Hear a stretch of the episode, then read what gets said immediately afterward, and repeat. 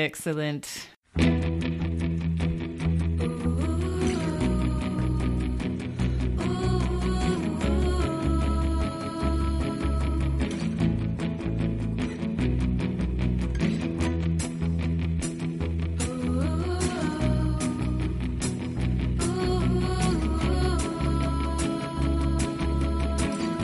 Welcome aboard the Little Red Bandwagon, the podcast by fans of the podcast Too Beautiful to Live, in my office on Wi-Fi in the Brighton neighborhood of Boston, Massachusetts. I am Bobby Papen. Joining me from the beautiful downtown New Brighton, Minnesota, in the Stick of Butter Studios, it's Anne Lundholm. Good morning, Anne.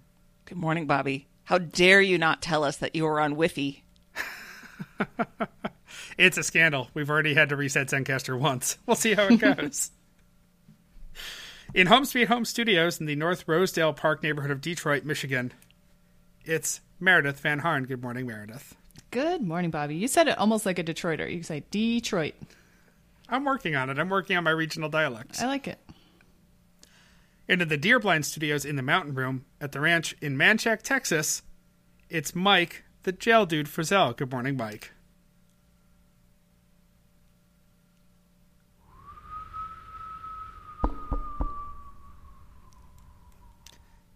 Is that the audio equivalent of a tumbleweed? Yes.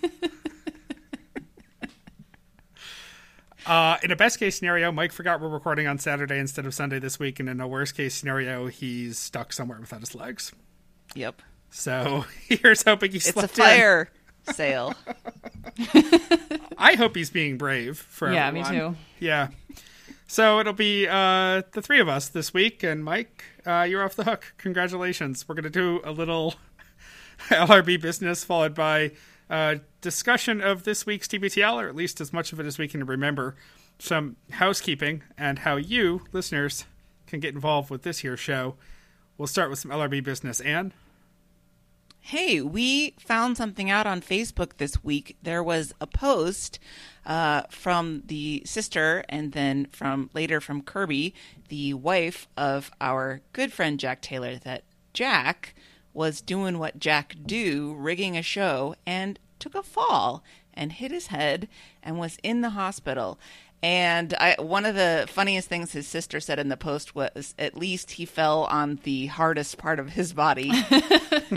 So everybody is uh, very hopeful that he's going to be fine. Kirby said no surgeries yet, but we just wanted to say, Jack, we love you, mm-hmm. and we are hoping to hear from you when you feel up to it. So, crossing our fingers, sending good thoughts into the universe for Jack, because he is a big part of the L R B family. Yes. Yeah, especially because we have to get some sort of picnic or something planned this summer, and if Jack can't just magically show up and do most of our setup for us, we're really going to be in trouble. Who's going to take awkward pictures of me? I mean, that's about you, Meredith, not Jack. Yeah, I know. uh, so, wishing you well, Jack. Yeah. We love you. We want you to live, just like Mike. Uh, I've got a couple of H R updates from my life. The first is about my job interview process at the Buffalo Theater of Youth. Uh, and as I said just before I got on, uh, probably something I shouldn't be talking about here. But hey, whatever. Nobody listens to this. I'll just pretend it's T B T L. Um, so I interviewed for this fundraising job with the Buffalo Theater of Youth. Great organization. Sounds like a lot of fun. And as I mentioned on the last episode that I was on, uh which was the last episode. I don't know why I clarified. Uh, they sprung something on me at the end of the interview, which is that the managing director, who is the boss uh, in the office there, is leaving. Well, since then, uh, it's been a bit of a whirlwind, because I found out that they really liked me, and they liked me so much that they wanted me to interview for the boss's job. Now, remind us, this fundraising job was a part-time gig, right? Yeah, exactly. It was supposed to be, you know, it was it was quote-unquote half-time. And when I asked what half-time meant when I was first applying for the job, they said, well, you know, you have to get your work done. It's flexible. So in Bobby land, and this is not bragging so much as just, um, I don't know, the level of effort I put into things, half-time in this context was probably about fifteen hours a week. Um the the boss's job is certainly a full-time job. Yeah. Uh, and as listeners may know, I have a full-time job uh, that yeah, I'm not really do. looking to quit right now. Uh, but there is something very attractive about the thought of having an actual job that is in the same city as my wife and home and cat. Hmm. Yeah. I mean, if that's a criterion you're considering. Yeah. Yeah. So, uh, in short, I will simply say I'm having a lot of interesting conversations with people right now, and I'm going to be having some more this week.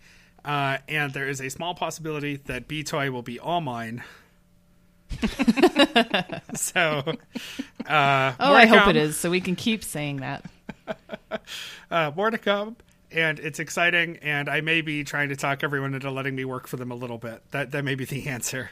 Um, we will see. But uh, it's been a lot of fun having these conversations with people. And uh, the, the thought of me managing a company that does theater for children is both exciting and terrifying.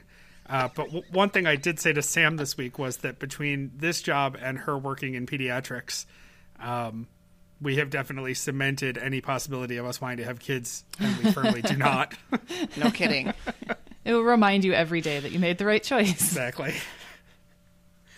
Uh, and another H R update from my life. Uh, yet another story I probably shouldn't tell, but uh, I, I don't know that I can resist. I, I almost feel like I need to confess this story. Um, so in my uh, other side job that is ending today, actually, this Saturday, Uh, I have been helping out this orchestra in Boston, the Longwood Symphony, uh, through their executive director search. And we've hired their new executive director. And it's someone I know and have known for several years. We're not, I, I would say after this week, we're certainly friends, um, but we're not close. You know, we don't have the kind of rapport that, say, the three of us might have. Uh, and so I sometimes forget what audience I have. Oh, and sometimes, Bobby. sometimes my mouth moves faster than my brain, which I think Uh-oh. everybody on this chat knows about me by now. And so uh, I was sitting with my new colleague, uh, and she was talking about how, because she's new, she's been taking a lot of lunch meetings and dinner meetings and coffee meetings and, you know, getting to know a lot of people very quickly. Uh, and she said something to the effect of how she had not eaten out this much in a very long time. And if, I let it go at first. I, I didn't snicker or nothing. I, I was as good as I could be. But then a moment later, she started clicking her jaw, and she was complaining that her jaw hurt. And I reflexively, without even thinking about it, just said, probably because you've been eating out so much. Oh, Bobby. And just to be clear, uh, that's not even a term I like for that. I am I am a lot of things. I'm a terrible human, but I you may have noticed I'm actually very particular about terms I use for things like that. I I, I avoid unnecessary vulgarity unless it's in service of a joke. Mm-hmm. Um, and I I didn't even put it together. Like, I wasn't even trying to make a joke. It just came out. How did she react? Um Honestly, there was just a an awkward pause, one beat, and then just on to the next step in the conversation, oh, no. completely unacknowledged. That belongs in that sexual harassment video. I yes, it does. He told that joke. And you're going, I mean, I can't believe my dad thought I'd never make it as a stand-up comedian. I felt terrible. But, like, you can't back up and say, hey, I'm sorry, we had a conversation earlier, and I'm in a really inappropriate... Like, how do you... Oh, no, the time that? for that passed. Right. You had to do that immediately. But or I never. was frozen. Yeah. I will say, uh, like, a half an hour later, we were um, using the app SpotHero, which some people might be familiar with. You can, like, book people's spots or spots in private parking lots. Um, we were nailing down parking for uh, an event this evening, actually. And there's a parking lot that we both use a lot that happens to be right near this concert hall. And there are a handful of spots available in it, and they're numbered, but they're like sixty-eight through seventy-two or something. Oh, and she of just, course they are. She just looked at me and she said, I always take spot sixty-nine. I know I'm a child, but I always take spot sixty-nine. And so I felt a little better. Like, I just felt, I felt a little better that she felt comfortable saying that to me. Like, maybe she would not have said that to me if I hadn't. At least you're both making inappropriate jokes. Yeah, I feel like they're on different levels. Mm-hmm. Yeah. Like, I made I made a, a sort of reference. Well, they're both references to sex X, but one is just the sex number. Like, you made a specific reference to her sex life. Yeah, she made a general one about a funny number. Ooh. So I'm sorry. Um, I am the Viva H R department, and I think she is the uh, L S O H R department. So I don't really know who to consult. Complain to yourself. I do all the time. Uh, yeah, so that's that's Bobby's H R update. All right. um, I have a piece of business here, and it has nothing to do with anything except that I'm really bummed that I missed this for Tripod, like by a week or two. Otherwise, I would have brought it up because I love it so much. Did you guys know that Topher Grace has a new podcast? No. No. Yes, it is. Uh, was started by Sim Sarna, who is the producer of Anna Faris's podcast, and who is also a good friend of Topher Grace. And the premise that he came up with is that every week they have a celebrity guest on, but instead of doing the deep dive celebrity conversation, they chat for a few minutes, and then they have an adventure. And the podcast is called Minor Adventures with Topher Grace. So I think the pilot episode is he had Whitney Cummings on, and they took a lie detector test. So they had an expert administrator person of lie detector tests come on, and they talked about the process and what was involved. And then they took tests. Then they had an episode where he did telemarketing with Paul Scheer. Uh, they had one where they learned how to do movie trailers with him and Wilder Valderrama. And I am telling you guys, it is a great podcast. Highly recommend. I think there's only like four or five episodes out, so it's a good time to get into it. And he's very relaxed and down to earth and self-deprecating in a way that's not like I'm going to deprecate myself because I'm so insecure, but like he really is just thinks he's dorky. And uh, so I'm recommending that podcast for everybody. Minor Adventures with Topher Grace. It's worth looking at just for the cover art for the podcast alone. I'm going to put a link in the show notes, and I promise I'll actually do it. Oh, wow. Oh, wow, the art. I just...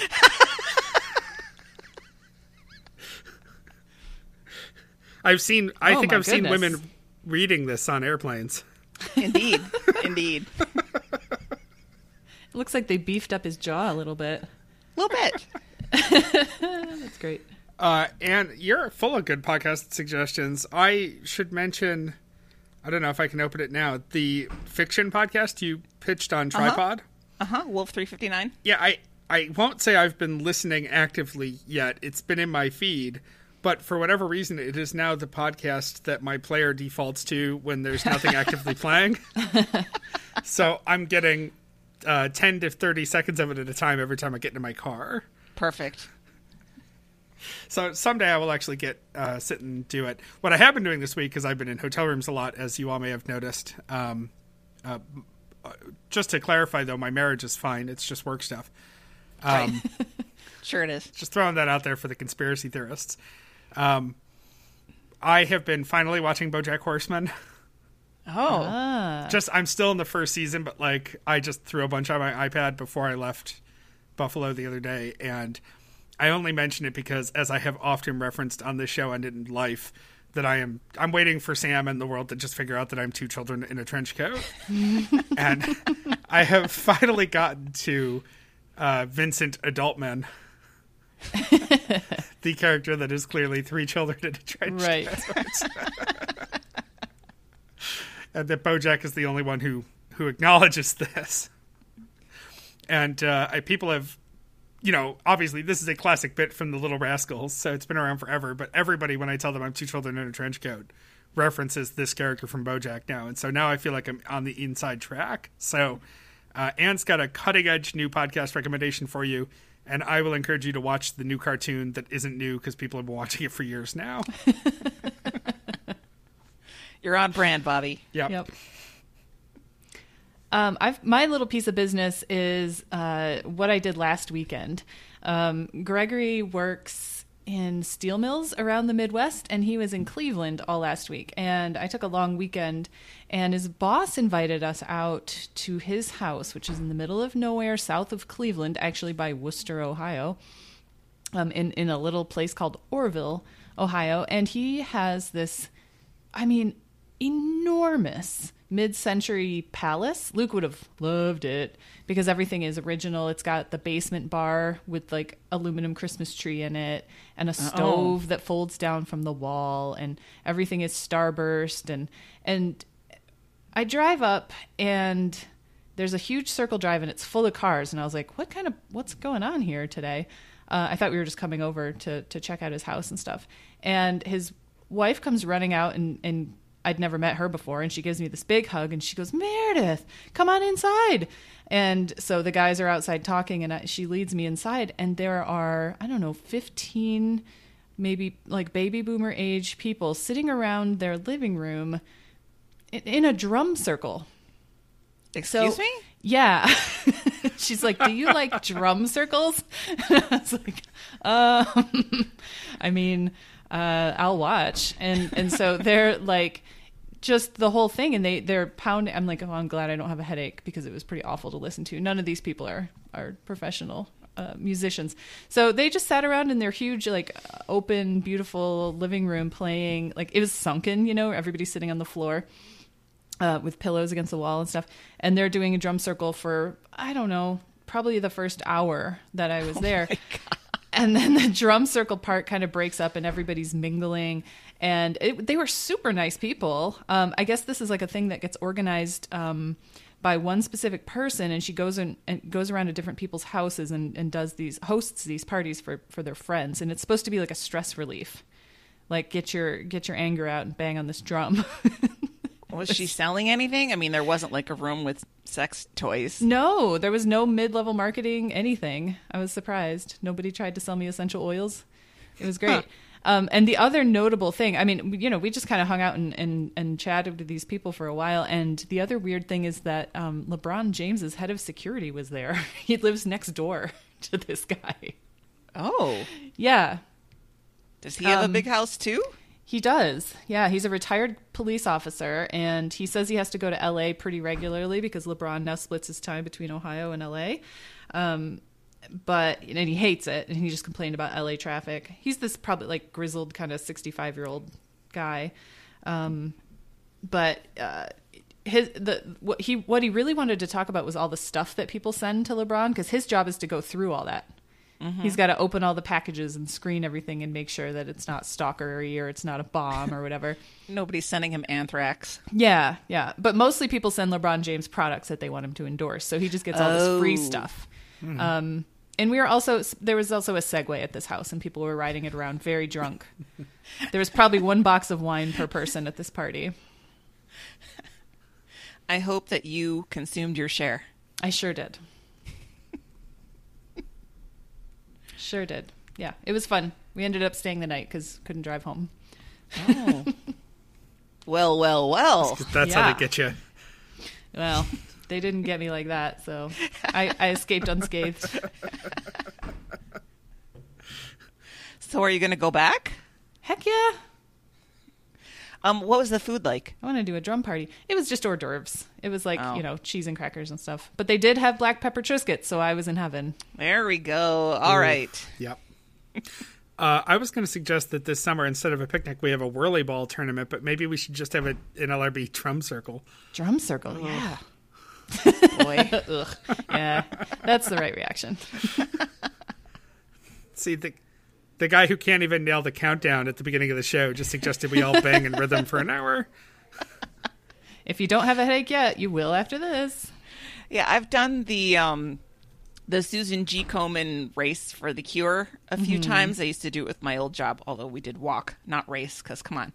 And, uh, you know, it's always lined with very enthusiastic supporters. And there is, I believe it's a lesbian drum circle that is always sort of parked around the one mile marker, and they are extremely enthusiastic, and I appreciate them very much, and I wish they weren't there. Yeah. They keep the energy level up and ear splitting. They keep you running. Keep you running away from that sound. Exactly. I got to get away from here. Um, here is my my main um, topic for myself in business is that I think I may need you guys to do a baking intervention for me. Uh-oh. And this goes back to the last Friday show. And Meredith, you mentioned that you were baking Victoria Sponges. Yes. The worst named cake ever. Yeah. Mm-hmm. Um, from the Great British Baking Show. But then when you went to actually do it, you realized you didn't have any baking pans. So you ordered them from Amazon. I, and I, what? I, I have to interrupt. Victoria Sponge is the second worst name after any dump cake. All right. Point taken. Yeah. But you said that you had ordered some cake pans on Amazon. And I immediately said eight or nine inch. And you were like, um, eight inches. And I said, I believe what I said was, huh. Yes. it, it gave me anxiety for the rest of the show because I was like, did, did I do the wrong thing? And then uh, on, on our Facebook page, listener Callie was asking for the recipe, and she also mentioned that she was kind of afraid to know what the huh meant and whether eight or nine inch was the correct pan size. And um, once I thought about it more, because I didn't actually have a right answer for that. I was just asking the question. But I think I think nine inches more widely used, which is what I said to Callie, um, but I don't actually think it matters very much. But this got me thinking about my baking pan inventory, and I was like, yeah, I don't really have that many baking pans at all. And then I started counting them up, and if I could just make the list for you guys, and you tell me if this is too much, not enough, or just right. Because I started out by saying, well, I have three nine-inch rounds, three eight-inch rounds, three six-inch rounds, four pie pans, six mini pie pans, uh, three twelve-count muffin pans, a six-count jumbo muffin pan, one of those brownie pans that's all individual. It's like a silicone pan, so every piece is an edge piece or whatever. I don't know. So every piece is the best piece. Mm-hmm. Yeah, yeah. I have four regular bundt pans, a mini bundt pan, the baby bundt pan that Meredith, you got me, mm-hmm. um, two angel food pans, and two nine by thirteen inch rectangular, an eight by eight square, two nine-inch tart pans, a six-inch tart pan, a nine-inch tart pan with tall sides that you would do for, like, quiche, a ten-inch spring form, an eight-inch spring form, two loaf pans, and four mini loaf pans. That's all? Is that too much? And look. Oh, and a Madeleine pan. Well, oh, I was just – I need to get one of those. I was just looking at a recipe. Um, and I, not to be an enabler, but because I'm the beneficiary of a lot of your baking goods when you send them to us in the mail, I'm not going to say that's too much stuff. It seems like a lot. But in my defense, I don't think I've bought most of that. People give it to me. Hey, yeah. This is not defend yourself. I'm First fully of all, in favor of this. I didn't hear a popover pan anywhere in there. That's true. I don't have a pop. I don't like unitaskers, Bobby. Yeah, but but popovers, if you're going to get the height, I mean, you could also make super tall muffins in them, I guess. But, like, you're not going to get the height in a muffin tin, even a jumbo muffin tin, because the shape's going to be wrong. Right. So it sounds like to me you've got not enough good stuff. You've got noongus. Well, I don't know, Bobby. How much is enough? Well, I mean, uh... Well, we'll work on the popover pan. And like Meredith said, we're the beneficiaries of you having all these things. So I think it's okay. Do you have a picture of this for the catalog? Like, have you, is this a spreadsheet somewhere? Have you tracked all this now? No, I have not. Did you just do that off the top of your head? Yes. What? I thought for sure you were reading a list. Did you make all of those lists with your, with your body? Uh, I did. I did. I just visualized my cupboard. Uh, I was just wondering if we could get a picture for the show picture of all of sure. your fans. I'll I'll pull them out and put them on the counter. Excellent. Uh, maybe this is a good crossover episode for us. We should reach out to Andrea and Stefan, uh-huh. and we should we should um, have like we should Marie Kondo your your cookware. But no. I need it all. No. I'm going to veto that idea. This is very quickly trending from from uh, preheated to hoarders, but I, I need it all. Now, it all fits in your cupboards? Yes. I was complaining to my mom. I was like, God, I just wish that I had a, a kitchen that had a pantry or more kitchen cupboard space. And she's like, what are you talking about? You have lots of cupboards. And I'm like, no, I don't. I actually submit that I don't have a lot of cupboard space, but not have, according to her. You have one plate and one cup and one set of silverware and then all bakeware. Yes. And then also, like, um, I have some glass um, baking dishes, like if I was going to make a casserole or mm-hmm. more properly a hot dish. Right. But right. They are from the seventies that my mom's friend gave me when her mother died, and I've never once used them, but I'm like, I have to have something that I can like bake a dish in the oven in. And is this, are these negatively affecting your life in any way? Because that to me is the hallmark of a problem. And I just don't think that it, I don't think it is. No, I, I think you're right. I think you're right. I'm just very, I'm a very minimalist person. And so I'm like, yeah, everything is all streamlined. I don't have a lot of stuff. And then I go through that horrifying inventory. You do have a lot of stuff, but it's okay. Okay. Thank you. I feel better. Good. This was the best anti-intervention ever. Mm-hmm. Keep baking us things. I just wish that more things traveled well. I would make you guys cakes and stuff, but they don't make it to their destination yeah. very well. Well, Mike is overdue to come eat cheese with you, so that's true. Maybe we'll that's figure true. something out. And I could I could go for a Heggie's pizza. Everybody could go for a Heggie's pizza at this point. What are you making for Monday? I am making a key lime and ginger tart. Mm-hmm. Meredith, not the one that Ryan made on the Great British Baking Show oh. that Paul said that was the best thing he'd ever eaten. Okay. Thought about it. But there were, I think there were some ingredient concerns. I don't know how to source stem ginger in the United States. I've never really looked I don't even know it, what that is. It's more of a British thing. It comes in a jar, and I, I haven't seen it. So I went with something a little bit different that's ginger and in the crust and some mm. lime juice and whatever. We'll do some whipped cream. He used meringue on his tart, and I'm like, well, that's not right for well, key lime. No. It's whipped cream. Yeah. So I'm looking forward to that. Okay. All right. Um, has the time come when we deal with some T B T L-related things? I guess, if we have to. uh, let's make ourselves happy and look at Throw Your Phones. Oh, we don't have any general Throw Your Phones.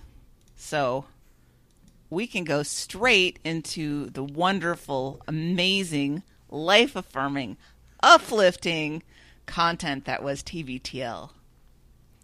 You guys, Luke, who doesn't like to leash his dog, got chased by an unleashed dog in Marfa this week.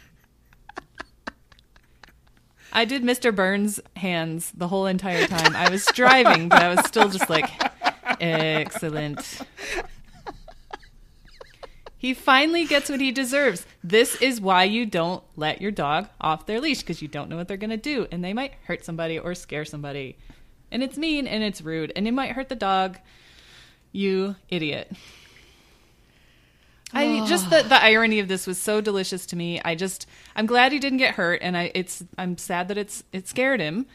Mm-hmm. But what's more upsetting is that he's not going to learn anything from this. He's not going to keep no. Rudy on her leash. He did not seem to make this connection no, at all. He did not. There's a really just... big difference here. He was afraid that that dog was going to bite him, whereas Rudy just nut punches people. True. And his whole rationale for that is, oh, she's not going to hurt anybody. But they don't know that. Uh-huh. The people this that she's running may, after don't. This this dog may have been also just a nut puncher. Right. You don't know that when it's running at you. Ugh. So frustrating. That's all I have to say about that. It was just irritating and yep. ironic. Yeah, it's not it's not a story that has a, a long a long road to travel upon no. it, but although I imagine that once they go to Australia, he's going to get chased by some wallabies or something. Well, dingoes. I mean, dingoes. Not Clearly. If he's on the slippery floor of his hotel room, but that's for later. I wish we had yes. actually heard more about Marfa. I mean, I know he talked about Marfa a little bit and sort of in passing, and I know that he was there at some festival thing with Addie, but like, I feel like a lot of things that weren't life highlights got covered this week, and we probably could have reallocated more of that time to Marfa, which yeah. I've still mm-hmm. never been to, and I really want to go. Marfa is the place where I got stuck with a flat tire and had to hike seven miles to civilization. Oh, that's right. Yep. That's right. Yeah, it was ex- it was exciting. The people in Marfa are delightful, um, but the people around Marfa are uh, few and far between. That well, that's was the, the problem. That's the story of Texas, right? Basically. Yeah. I mean, we could have hiked into Tijuana on accident, and the, the only cars we were seeing in the distance were Border Patrol. It was scary. And we didn't we didn't see any creatures whatsoever. It was in February. It was Valentine's Day. Um, so it was not overly warm. We so there weren't any like scary snakes out or anything like that. But Marfa is a gorgeous place. That's also where I saw Michael, Sarah, and his girlfriend at the hotel that we stayed at after we escaped getting trapped in the middle of nowhere. It was an eventful trip sure for was. you. Yeah. Sure was. Why were you going there for an uh, event or just because? It was it was us and our friends, uh, Jack and uh, Jocelyn, and we just wanted to take a long weekend, and, and we found a beautiful house on Airbnb, and it looked like it was in Marfa, because, you know, they don't tell you the exact location. And Duff was in charge of this, and he, of course, didn't like follow up on where it actually was, and it turned out to be twenty miles away from Marfa, towards mm. the border mm-hmm. with Mexico. And um, you need, you really need like a Jeep to get around there, because the roads are all rock, um, and they're very steep and precipitous and not really paved at all. And so we had my Honda C R V, and it got a flat tire almost immediately the first day we were there and trying to go to actual Marfa. And everyone's mm. kind of pissy, because it's like, where? Why are we out in the middle of nowhere? We wanted to go to Marfa.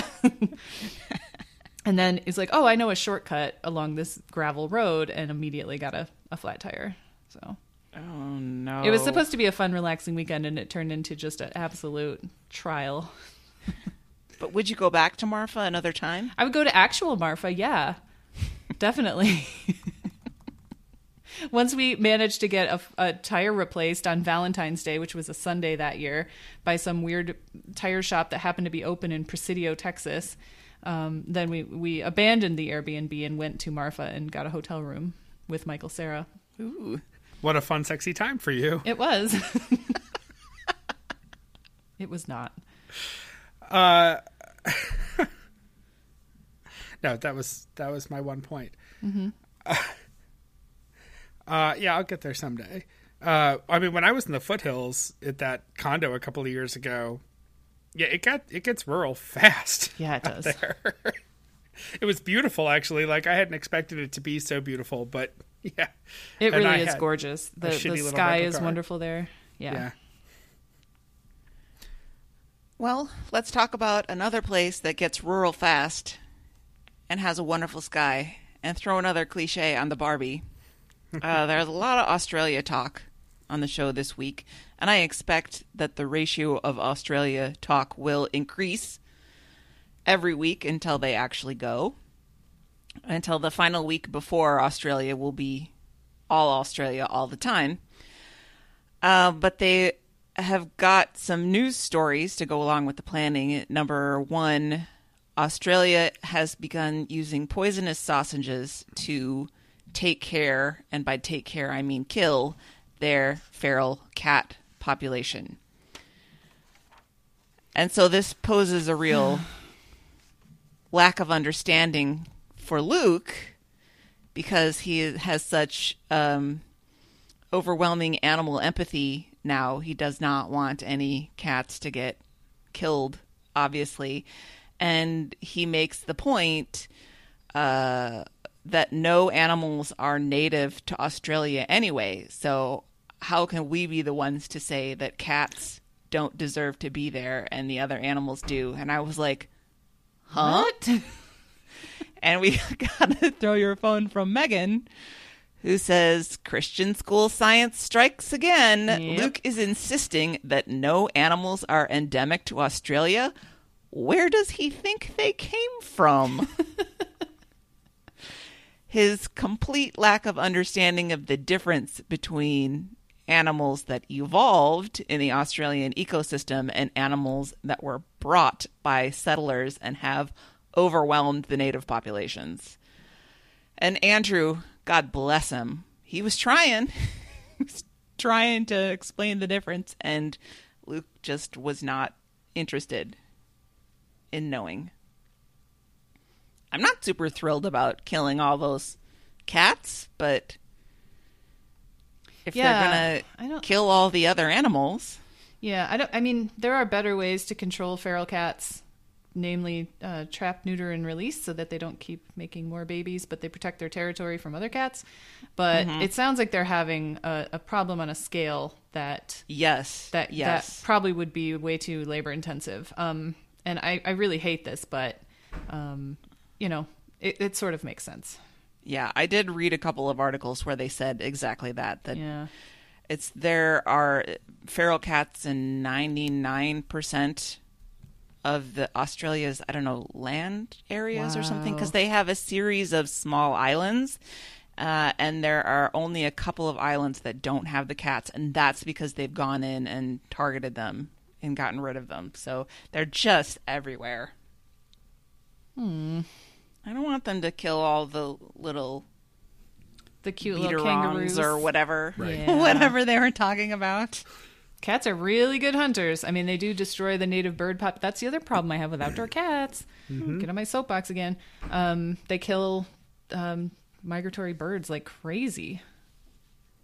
Mm-hmm. That's terrible. I mean, this is why Barnaby Joyce is Uh, such a crazy person about Johnny Depp and Amber Heard sneaking their dogs into the country, right? Yeah. They've had such horrible outcomes from people bringing non-native animals. That they have a that's delicate why they're ecosystem. Hardliners. Yeah. Yep.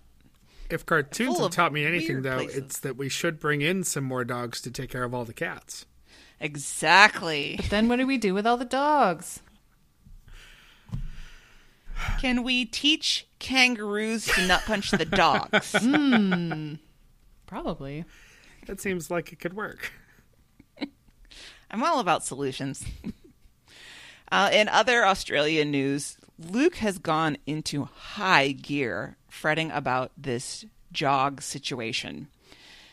And he's sort of casting it as, well, it's a tr- tradition that we do on T B T L road trips that I go for jogs and I share with the tens and I post it online. Oh, I'm not on Facebook. How am I going to do that this time? We'll figure it out. But this is all an excuse, right? Because of his his body issues that um, make him fear taking a week off of exercise. Yes. And this is not a critique or a criticism on my part, because I have lived that life. And I finally got out of that headspace, and I gained seventy-five pounds.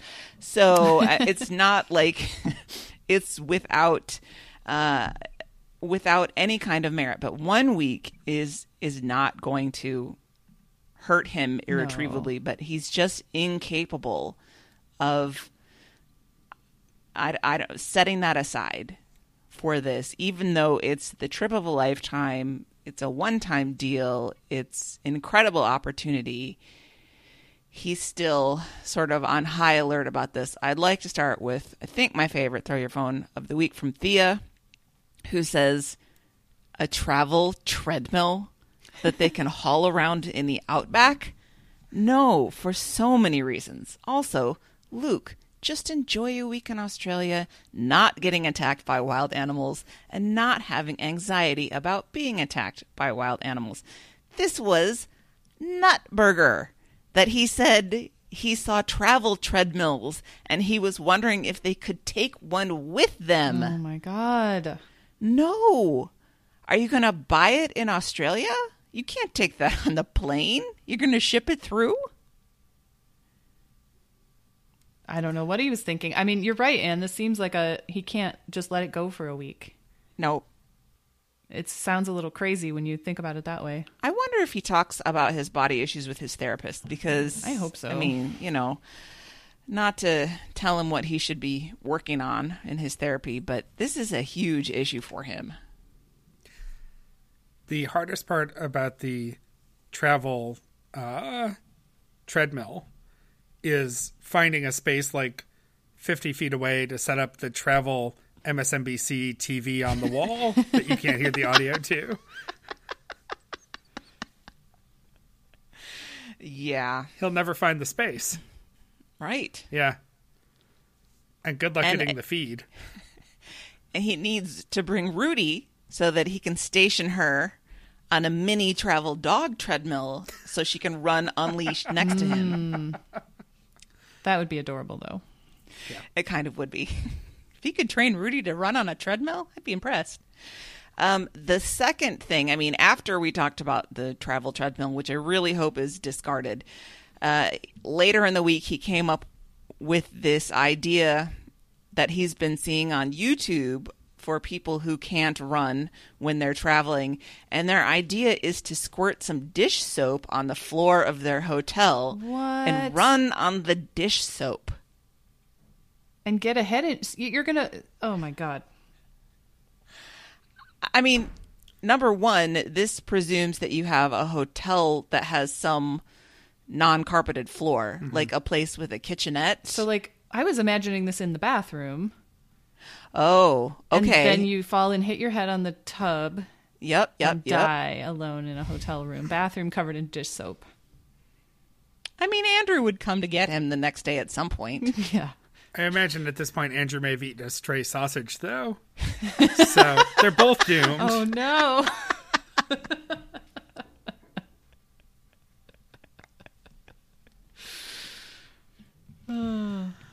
Didn't we say in a previous recap, maybe, I think it was Mike that said, with everything that's going on with the planning of this trip and fundraising and all that, the stuff they choose to worry about is... astounding. It is. And and on that same vein of astounding topics, let's talk about garbage forever. Is our next segment. Is that is that the segment name we're going with? And I ask because I have a feeling we're going to need it again. I like I'm it. I'm thinking of striking against garbage talk. Oh uh, yeah. You guys know, but I will tell the Wagoneers, I turned off Wednesday's show twenty minutes in, and Luke had spent fifteen minutes complaining about his garbage company. And I thought to myself, why am I listening to this? I'm listening to two guys complaining about a municipal service while sitting on the hold line and playing the Muzak mm-hmm. for the company. I don't want to spend my time this way. I'm not listening to Garbage Talk anymore. So you may in the future have to do Garbage Talk without me. That's okay, because there's nothing, there's nothing. Um, you know, Andrew even admitted he talks about this because he doesn't have anything else interesting to talk about. Yeah, anything Ooh. else interesting? I think well, he's missed okay. the target on his definition. Strike the else. So his trash wasn't picked up this week. For if you if you aren't a listener anymore, don't don't don't go back on this one. Um, his trash was skipped, and he he made some very strange comment that. He thinks maybe it's because some other brightly colored bin wasn't out, and so they didn't see it, like, as a flag? I don't know. I feel like the garbage people know to look for a garbage can. I mean, if it's a regular garbage collector and that's their route, they yeah. should know. Yeah.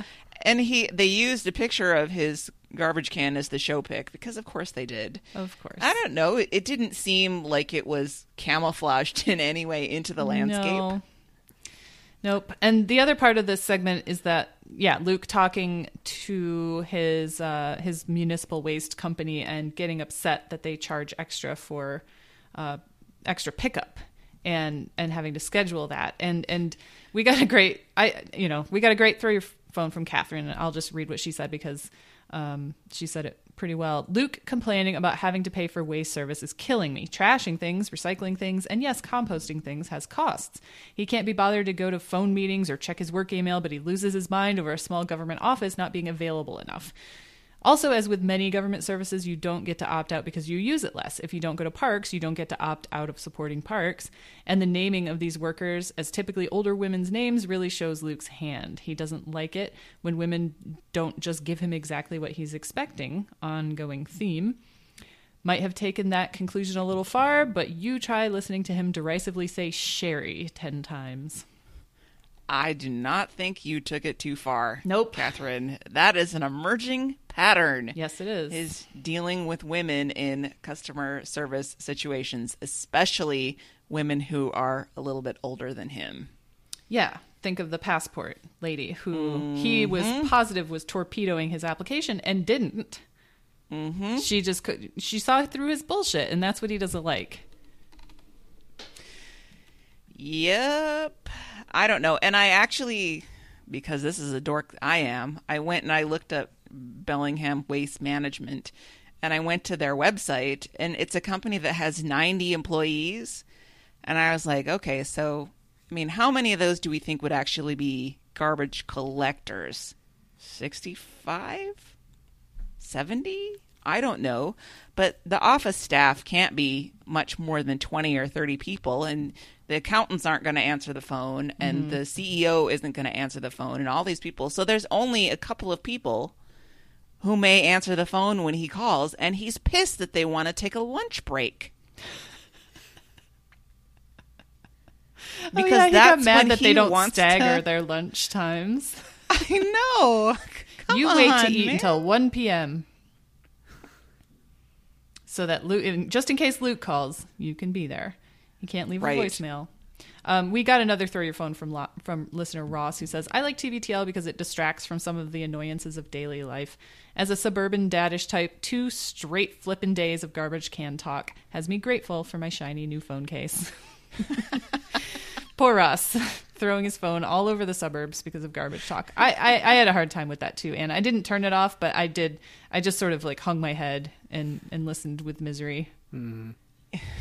You're a better woman than I. Ugh. I was just like, I'm bailing on this episode and I'm not coming back. So I didn't fast forward thirty minutes and try to pick up a new topic. I was just like, no, not wasting my time. You got to do what you got to do.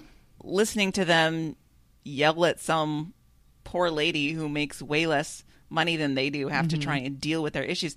And And I think a salient detail is it's not just that they charge extra for extra pickup.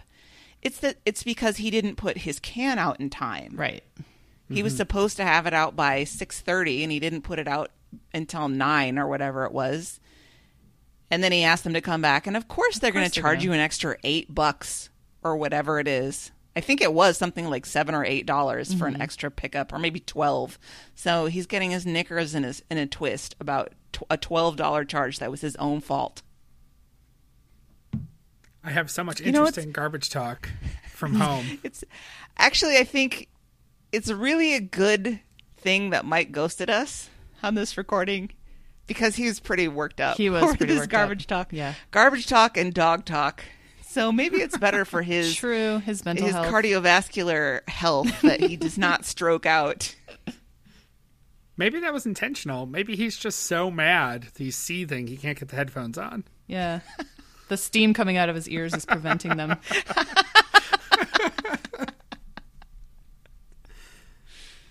All right. So Mike's waterlogged headphones. Um, we have all sorts of garbage stuff going on at home. I don't talk about it. Like, because I live with other people, we have this weird thing with the garbage person who puts our cans out, and our recycle bin I had to beg the city for, and on and on and on. But uh, no, what I will say is, I think I've mentioned this before, Rhode Island, when we lived there, they have these YouTube videos for how to recycle, and they're mm-hmm. mesmerizing. The it's it's not quite A S M R, but like the the woman who who records them, it's just she's got this cadence that's that's just weirdly soothing, and I think I have watched all of them. So uh, if anyone's looking for a, you know, something to put them to sleep or just something, you know, it's like watching a T V show. It's like watching N C I S, right? Yeah, I don't care about the plot really, and I don't have to follow it too closely. If you need like four minutes of zone out, just shoot me a message. I'll send you a link to the to a Rhode Island recycling video. Gosh, I can't imagine how many takers you're going to have on yeah, that one, Bobby. So much fun. I will report back. Uh, on to Podcasters Anonymous. Uh, in a moment that would be more serious if it wasn't so obvious to everyone but Luke, Luke thinks that his schedule and habits were so bad during his days hosting at Cairo in the seven to ten slot that he, uh, these habits including when he would get drunk after work and then gamble all night and then hit the drive-thru for two to five chicken sandwiches, I believe were his words. Yep. I think that two is a low ball. I think he's given himself a range. Yep. So it doesn't, so he doesn't have to say, I got five, four to five chicken right. sandwiches. Now, of course, this was always in the early days when he would talk about getting two drinks so that you could pretend that the food was for multiple people. Mm-hmm. Yes. Um, I I did some investigatory research uh, because, Anne, you were so appalled at the thought of five chicken sandwiches. Five chicken sandwiches. uh, if you were to get the smallest chicken sandwich, the cheap, the cheapest chicken sandwich at McDonald's, uh, the Mc ingredients of that sandwich would be what they call a McChicken patty, the regular uh-huh. bun, shredded lettuce, and mayonnaise. And that sandwich comes in at four hundred ten calories, twenty-two grams of fat, thirty-nine grams of carbs, and fifteen grams of protein. So as I think I said shortly after doing this, five of these would simply be only one hundred sixty-five percent of your total fat daily value. Jeez. Yeah, one by itself doesn't sound like the worst. No, actually, well, it's also not that big, which is how I could see myself. Uh, like, I, I've never tried to take down five, but I've definitely eaten two. Two is not out of the question at yeah. all. Right. And this is a bit of the Arby's effect. Like, you could just get a larger sandwich, but the ratio would be off. So, sure. you know, it's better to get the two smaller sandwiches so that you get the beef and cheddar balance. I'm sure the chicken sandwich well, is the same. And it seems, you said fifteen grams of protein. That seems kind of small for a low for a chicken sandwich. Yeah. Well, with it, the fat and the carb I think content, they blend so. It with enough um, wood chips that it just takes the fat content down. Yeah. Chinese newspaper shreddings. Yeah, mm-hmm. it's it's the McChicken patty. Uh, mm-hmm. You know, it's ninety-five percent breading and spice. Mmm. Mm. So I guess we should all go to a McDonald's and see how many chicken sandwiches we can yeah. eat. Yeah, L R B sounds challenge. Like an L R B. Yes, eat up. yeah. Hey, remember the pop culture challenge? That sort of died on the vine. I uh-huh. think mainly oh, because yeah. we we sort of hated one another for it. Um, we were weaponizing it. It wasn't nice. yeah, pop culture challenge, McDonald's edition. Uh, but yes, I think Luke. Luke's finally figured out the fact that he was destroying himself when he was working until ten and then Yikes. Going out and drinking and gambling all night and then coming home and sleeping the afternoon and then getting up and going to work again. It's like, when do you do all the other stuff? It's exhausting. Well, he didn't. He didn't. That's true. True. This is this is why he had tickets and bills and... Yep. Bad credit. yeah. yeah. Terrible taxes. Oh, those were the days. Uh, well, let's go on to the self-actualization chronicles. Um, last recap, we talked about this Twitter situation where uh, I finally got the name right. Luke's friend Joni Balter, the journalist, had asked him to come on her show. The way that Luke described it did not really... adequately tell us what it was. It was actually like a live conversation show. It was an event, not her radio show. And uh, Luke was in his feelings about it because somebody mistakenly tweeted out that he and Bill Radke were going to be on the panel discussing Seattle homelessness when they were just going to be on later to make jokes, and everybody got mad at all the straight white guys on the panel. So this was the actual event in front of the live audience, and it sounds like kind of a weird scene, doesn't it? Mm-hmm. This really serious, somewhat contentious and political discussion, and then Luke and Bill are supposed to be on afterwards. Comic relief. Make jokes about... About how Seattle has changed. Uh, and zipper merges. He kept saying the term zipper merges. Yeah. So Luke was freaking out, as frankly I would have, when he was listening. It was some journalist who was kind of combative with the panelists, and the energy in the room was really weird, and he got scared. And so when he and Bill got on stage, he just defaulted to what he said were his greatest hits. He didn't actually attempt to make any commentary on the topics at all, just making jokes about, I don't know, his family. And I mean, we've all heard yeah the greatest hits jokes, but it sounds pretty terrible. I don't know what the point of making this segment or this event was, but I feel pretty bad for him. Obviously, it really brought out his anxieties. Yeah. I don't know. Do we have anything else to say on this? Luke pulled out his all of his go-tos. I mean, good for him for saving it for himself, right? I mean... Yeah, he didn't feel too terrible about it. Right. He just knew that he had to be unreasonable in unreasonable times. You know, this is the problem, is that Luke is so charming and such a good talker. People are like, yeah, he's funny. Let's get him on our show. Yeah. Oh. Without thinking whether he'll be a good fit or not. Yep. Hey, if somebody wants to do a public affairs conversation about what it's like to live in Bellingham, like forty percent of the time, he's your go-to. Mm-hmm. He's got it down. Yeah, if they want to talk about, you know, logging trails on private land that you can jog on. Waste disposal issues. He's your man. Mm-hmm. I had a hotel thought. I think it'd be fun to have a conversation with Luke about hotel life because we both travel so much. I stayed at the Westin in Waltham, Massachusetts this week, and walking into that room, I had the same thought every time I came back from being out somewhere, which is that I would open the door and I would get hit to my room and I would get hit with this smell. And it was the smell. Oof. No, no, no. Not bad.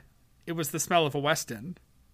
Like I've yeah. stayed in so many different hotels, and Westins must have, I don't know if it's their combination of like cleaners that they use, or if they specifically have some sort of Febreze or air freshener or something that's like branded to them. But Westins definitely have their own smell. Yeah, they do. It's. I wonder yeah. if they have a room spray, because like you can buy all that crap now. Right. I was thinking cologne, Bobby. You could smell like a Westin. Yeah, they do. It's white tea room spray, and it's fifty-five dollars a bottle. Whoa!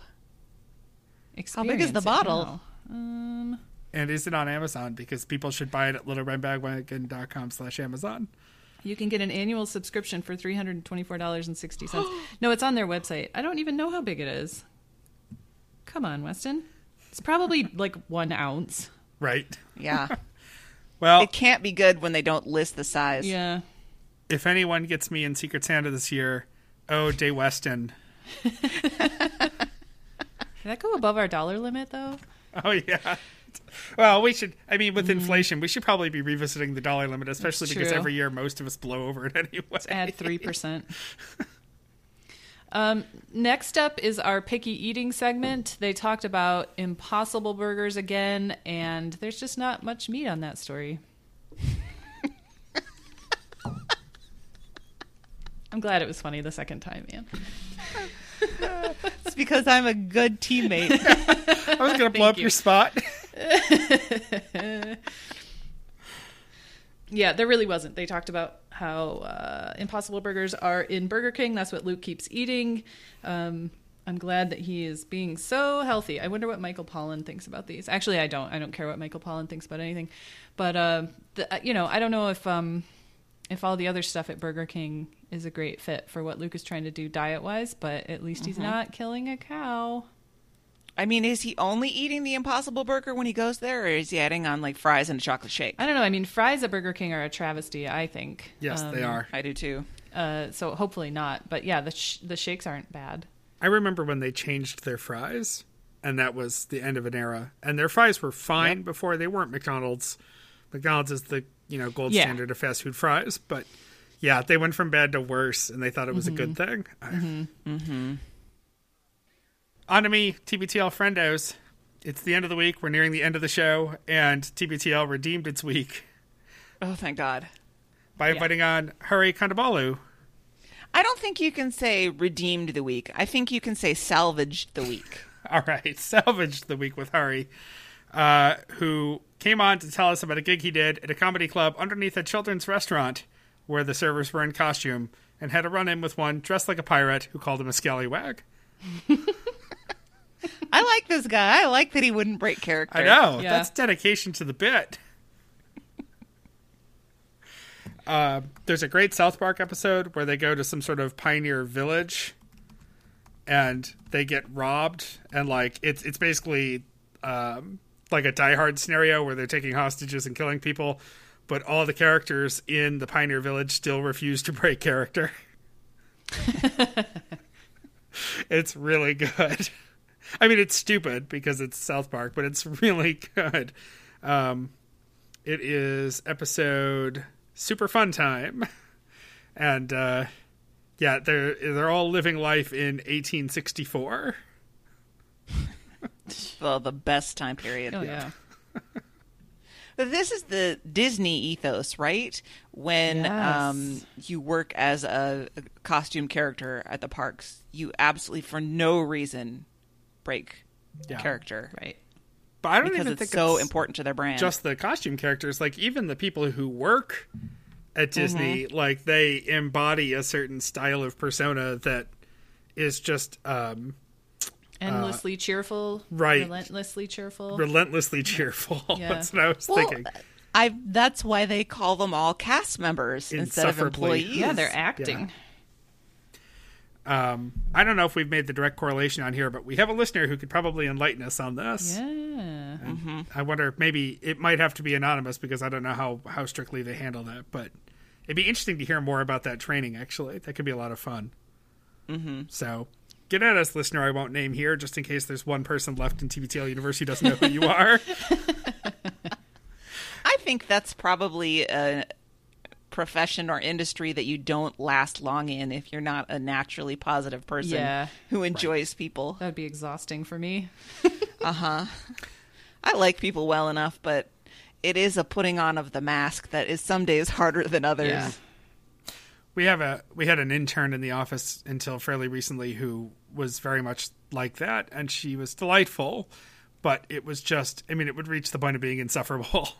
Mm-hmm. I just, it's like, uh, I, I almost, I want to see a little more humanity out of you to prove that you're going to be able to enter the workforce and not just explode and go postal one day. Right. right. You need a callus or two before we send you out there. Yeah. Uh, Harry's, Harry's great though. I mean, yeah. uh, you know, he's funny and affable and, uh, great conversation. And, and it wasn't like one of these celebrities who comes out and they feel like they have to go in interview mode. It was what we always say we want, which is someone to just come chum around for, you know, mm-hmm. a little yeah. while. It'd be great if he had been able to stick around and do the whole show because he could just yep. shoot the shit with everyone. They took it a little bit in a, in a direction that I was starting to get worried about because I've said often that I don't really care for it when they have comedians on and Luke just wants to talk about the process of comedy. Ugh. Yeah. Because I don't, I don't want to, I mean, it's very interested, interesting to Luke being, you know, a person who dabbles in that. But for me, I don't want to talk about the comedy. I just want to see the comedy. So they talked about the mechanics of his, of Hari's Netflix special. Um, but I actually did think that that was somewhat interesting mm-hmm. to actually sort of see behind the scenes of how all that works. And imagine Bobcat Goldthwait being your director. That would be a trip. I I struggle with him so much because I just could never I, I never appreciated his character. And so I know that he's not that person, but he lived that persona for so long. Mm-hmm. Yeah. That it just, I know he's funnier now. And I, when they first brought him on Wait, Wait, Don't Tell Me, I thought he was going to be terrible. And actually, I think he kind of was for the first couple of times he was on. I, I, this would be a Lynn question, but I think he may have set a record for like the lowest score.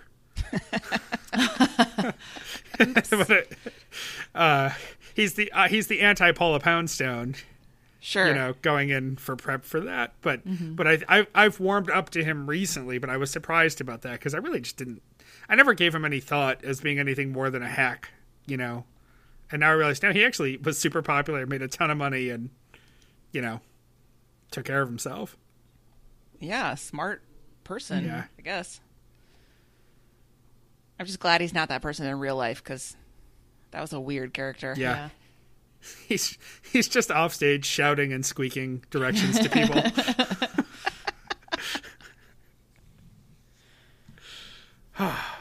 that the week? Um, Is there anything else? I think that's the week. I mean, I yeah. you know, I just generally Friday Friday was fun with Hari. I I as I, I put a bunch of notes in our Slack channel this week, and they're all from Friday because it's the only episode I could remember.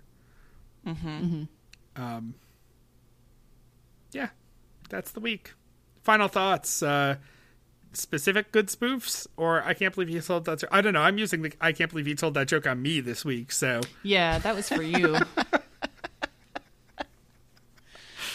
I don't know. I nothing that I had just all drowned out by the garbage talk yeah, for me. Yeah, yeah, it soured the week for me too. But yeah, Friday. Listen to Friday. Yeah, yeah for sure. All right, should we move on to some housekeeping? Uh, check out our website, little red bandwagon dot com, for our merch. We've got some awesome stuff. Um, t-shirts. You might want to stock up on t-shirts for the picnic that we might or might not be having this summer. I don't know. It will, we'll get it together. Um, our archive project is continuing as always. Contact Christy to get involved with that. Use our Amazon link, little red bandwagon dot com slash Amazon. We get a few pennies from each of your purchases that we know you're making, and it gives us show material for Friday shows. So we love it too. Um, and check out our sister podcast, Earbuds and Earworms. The latest episode is Songs You're Spinning on Repeat. All right, how you can get involved with the show. You can find us at little red bandwagon dot com. You can submit your feedback, good or bad, to throw your phone dot com. You can find us on Facebook at Little Red Bandwagon. The show Twitter is L R B Podcast. Email little red bandwagon at gmail dot com. Voicemails and texts. eight oh two, four three two, T B T L. That's eight oh two, four three two, eight two eight five. Sorry. I know. Mike just realized we're recording. He asked why we didn't call him on the telephone. Because it's not nineteen ninety-four. Yeah. I consider I, that an act of aggression, Mike, and we love you. So I, I was, I'll never do that. To be clear, I texted him. Mm-hmm. And we don't text. We do like ninety-eight percent of our communication through Facebook Messenger uh, because I like it when the Zuck can follow our conversations. Yeah. But I, I went out of my way to text him thinking maybe the different alert will ping him. Uh, yeah. Uh, you can fax us your butt at six one seven, three five four, eight five one three. You say that in such a resigned way, Bobby. Fax us your butt. It'll make Hillary really happy. Um, and, you know, it's only... like twenty-five weeks until her birthday. And with that, uh, until next time, this is The Next Party. We love you, Jen.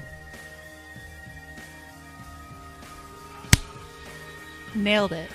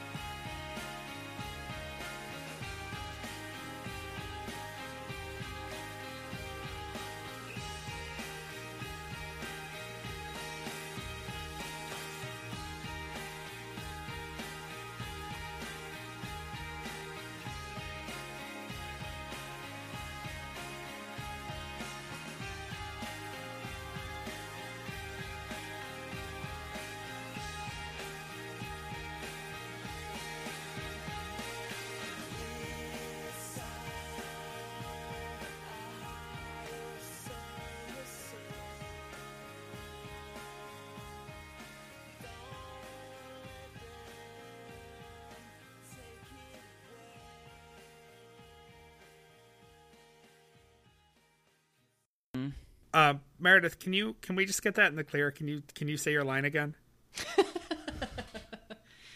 They talked about Impossible Burgers again, and there's just not that much meat on that story. There was a little bit of a delay. Sorry. Yeah, you can edit that. You out. can. You can. Yeah, you can cut that out.